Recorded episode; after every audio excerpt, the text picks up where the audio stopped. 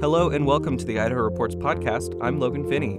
This week we're joined by Blake Jones, reporter at Idaho Ed News, to talk about legislation that was passed into law this year allowing local school districts to join the state health insurance plan. Thanks for joining me. Thanks for having me on, Logan. So, Blake, we covered this bill as it was moving through the legislature, but for me and for our listeners, can you just refresh our memories on what this health insurance bill did? Definitely. So, at the start of the 2022 legislative session, Governor Brad Little proposed in his State of the State address that the state put $105 million extra in state funding into K 12 staff health insurance. And the idea, um, you know, for doing so was to bring spending on K 12 employees' insurance up to par with that of other state employees, because Idaho only spends about two thirds of um, you know, what it spends on other state employees on K-12 staff. Um, the state also, um, you know, in line with the governor's request, put 75.5 million um, into the one-time costs of switching on to the state insurance plan because while some Idaho school districts are on this comparatively low premium, high benefit state plan, the majority aren't and haven't been able to afford to do so. So the legislature ended up executing both requests and fully funding both of them. But um, you know, as we've talked to school administrators who have been, you know, kind of crunching the numbers and looking at how much money they're going to get out of this request, we have seen, you know, um, some limitations or some shortfalls in the eyes of those school administrators. Um, so, you know, what I have discovered with, you know, some of my recent reporting is that the state has, you know, opted to fund those increases for K-12 staff health insurance and by using the state's arcane um, funding formula for school employees. The result of doing that has been that there is enough annual state funding that has been put into school staff health insurance, um, you know, to bring state-funded positions um, up to par with other state employees. But one of the limitations of doing so has been that a number of other positions that schools might pay for through supplemental levies or through federal funding aren't covered by these new increases in health insurance funding. So it looks like a lot of school districts are going to be a little bit short of the money that they need to, um, you know, upgrade staff health insurance going that route. And which uh, can you tell me like some of the schools that you've been speaking to and what what some of their particular administrators have been telling you? Absolutely. So one school that um, I've talked to a little bit is the Nampa School District, and in the Nampa School District, the um, you know district's finance director Randy Dewey has you know said that they're that they've experienced a couple of problems here because they have um, you know at least 50 employees who are funded um, you know through their sup- supplemental levy and a couple other sources along with other federal employees and you know, although they'd really like to get on the state health insurance program and hopefully lower their premiums a lot, they just don't think that they can make that happen without cutting into other programs. So they don't anticipate doing that anytime soon. And you know, the leader of the Nampa Education Association too has expressed some you know concerns um, along the same lines. And you know, both of those individuals have worried too that the one-time um, federal money that the state has appropriated for switching onto the state plan won't be enough uh, for Nampa to get onto the state plan. And you've spoken with um, people in the governor's office, budgeting folks. You've spoken with the lawmakers who worked on this bill. Was this a surprise? Did they think it was going to be enough money, or was this kind of a known issue coming into it? You know, this wasn't a surprise for the folks who were budgeting this proposal from the outset. So I talked with um, Governor Little's budget head, Alex Adams, in early February. And at the time, you know, Adams said, we know that this is only going to cover those state funded positions. Um, but, you know, he expressed optimism that even if a district isn't able to switch onto the state's plan, that this is still going to be beneficial for them. And that's what we're hearing from skeptical administrators too because even if you don't switch onto the state plan, you can still put all of the additional money that you're getting into your existing plan. And the hope with that is that you can lower down your health insurance premium costs for your teachers, for your classified staff like bus drivers and cafeteria workers, and you know, hopefully get those premiums down. which is really, really significant for school um, employees in Idaho because while the state's plan has premiums that range around $300, $300, um, school employees often pay closer to $1,300 or $1,500, which is a huge cut out of your paycheck, uh, paycheck, you know, particularly when you're not making a salary that is, um, you know, uh, competitive with um, higher paying states. Sure. Lawmakers have been working on funding the career ladder, which is the, the funding structure for teachers for a long time. And during debates on uh, when it was moving through the state house, I remember hearing a lot of times talking about take home pay for teachers that would, would be a really big impact. Absolutely. And another reason for that is that even if it's relatively affordable for some, you know, teachers and other school employees to, um, you know, pay for their insurance uh, out of their paycheck, one of the problems with this is that a lot of districts' plans um, are very, very expensive to um, get family members onto your plan. And so that's that's been a really big problem too. That you might end up spending three or four times as much just to get a spouse or um, children on the plan. So that's been another issue.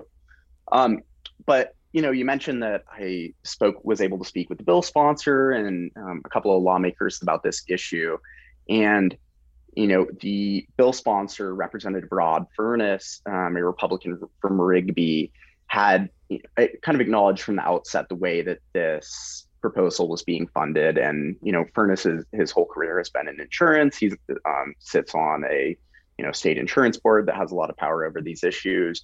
And you know, even though he you know kind of knew from the outset that that you know this might be a little bit short, he says that he's hoping to come back next year and add more annual funding, you know, through more legislative appropriations in order to kind of close that gap and allow school districts to be brought fully up to par with other state employees. And so, just to be clear, if a school district receives this money and doesn't use it to switch to the state health insurance plan, they don't lose access to the money, right? It's it's discretionary funding. Correct. So, um, you know, there. So it's I guess here it's important to note um, and kind of parcel out these two different, um, you know, chunks of money, right? Because there's this one-time appropriation of federal money from the American Rescue Plan, the um, you know congressional coronavirus relief package, and that money can only be used to switch onto the state plan. So if a district doesn't use that, then that gets left on the table, uh, table, and they don't get access to it. However, they have some time to use that. The deadline for spending that money doesn't come for a couple more years. So if districts, you know, wait a year, wait until they get a clearer picture of their budgets, then they can switch onto the state plan later, or do so if they get more money from the state.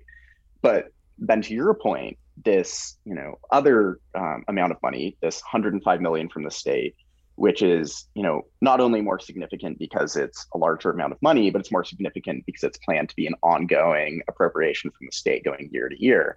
And and correct. If the if districts don't switch over to the state plan they can funnel all of that increased money into their own plans and you know lowering premiums and trying to lower out of pocket costs and potentially increasing benefits if that's what they choose to do and so that was a great breakdown of the funding. There's federal ARPA funds to fund the transition. There is this new money from the state, but also part of this deal was getting rid of a leadership premium program that some schools take advantage of. Can you explain that program briefly for me and kind of this this deal to get rid of it to free up some money for the health insurance? Yeah, um, absolutely. So and you know I, I, should point out so it's actually it's not the master educator premium program. That is already set to sunset um, after next year. It's a separate leadership premium program for um, teachers who have um, you know different different levels of like leadership uh, responsibilities within their district. And that's a program that runs at around 18 million dollars a year. And that is going to be you know a trade-off because it's being cut. The governor's office from the outset suggested um, you know cutting that money and moving it into these added health insurance benefits and into that annual funding pot. Um, part of the reason that they advocated for doing this is that the process for applying for and maintaining eligibility for those um, premiums is um, relatively onerous and it requires you know quite a bit of red tape on the on the hands of districts there, you know, there is some uh, uh, you know a little bit of hesitance coming from some you know local leaders. For example, the Nampa Education Association president that I referenced earlier, Brian Coffey, is frustrated because um, you know his district isn't able to get onto the state plan, but they're still going to lose out on these premiums, which are you know around three thousand dollars per teacher that they've you know pushed towards special ed teachers who are particularly difficult to hire, both because they have high levels of edu- you know education and you know also because their jobs are really challenging. Um, so uh, you know that that cut is you know now uh, pretty much codified as being permanent and you know the governor's office is defaulted and you know look pointed toward the increased investments that they put into the career ladder that you talked about as kind of compensating for that for those cuts uh, but yeah ultimately that that is going to be one um, permanent trade-off that we're going to see from this decision is there anything else that you think we should talk about that we haven't gotten to today you know i think one thing that i didn't point out in my story that we you know we could also uh, get into is um, you know Logan I'm I'm sure you remember the thousand dollar bonuses for K twelve employees that were also passed through the legislature. Um, the governor's office also, um, you know, coming out of the start of the legislative session, recommended that all teachers in Idaho receive thousand dollar bonuses.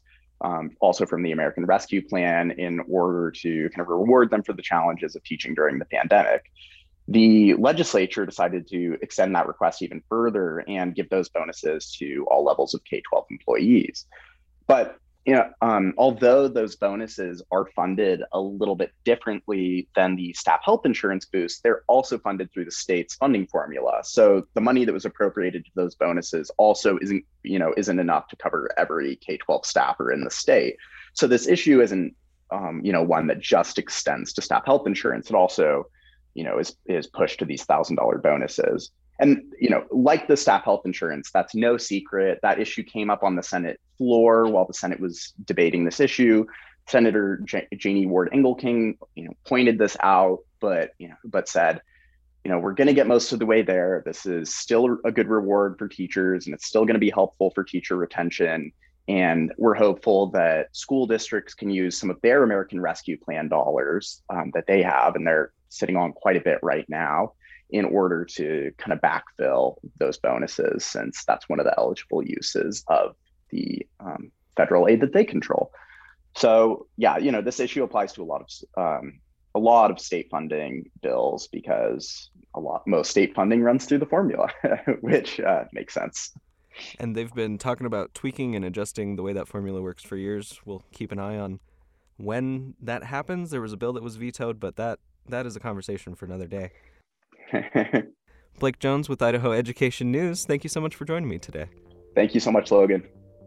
Thanks so much for tuning in to the Idaho Reports podcast. We'll see you next Wednesday for another new episode. In the meantime, you can follow our written reporting on the Idaho Reports blog, and you can find segments from the show at our YouTube channel. You'll find all of the links at idahoptv.org slash Idaho Reports. Idaho Reports airs Friday nights at 8 p.m. on Idaho Public Television. Presentation of Idaho Reports on Idaho Public Television is made possible through the generous support of the Laura Moore Cunningham Foundation, committed to fulfilling the Moore and Bettis family legacy of building the great state of Idaho. By the Friends of Idaho Public Television and by the Corporation for Public Broadcasting. Hi, I'm Marcia Franklin, the producer and host of Dialogue. For more than 25 years, we've been bringing you conversations that matter. More than 150 of those conversations are with writers, and now you can take them with you wherever you go, while you're walking, around the house, or in the car. Just search for Dialogue with Marcia Franklin on Apple Podcasts and other podcast platforms, and remember to subscribe so that new shows download automatically. Enjoy.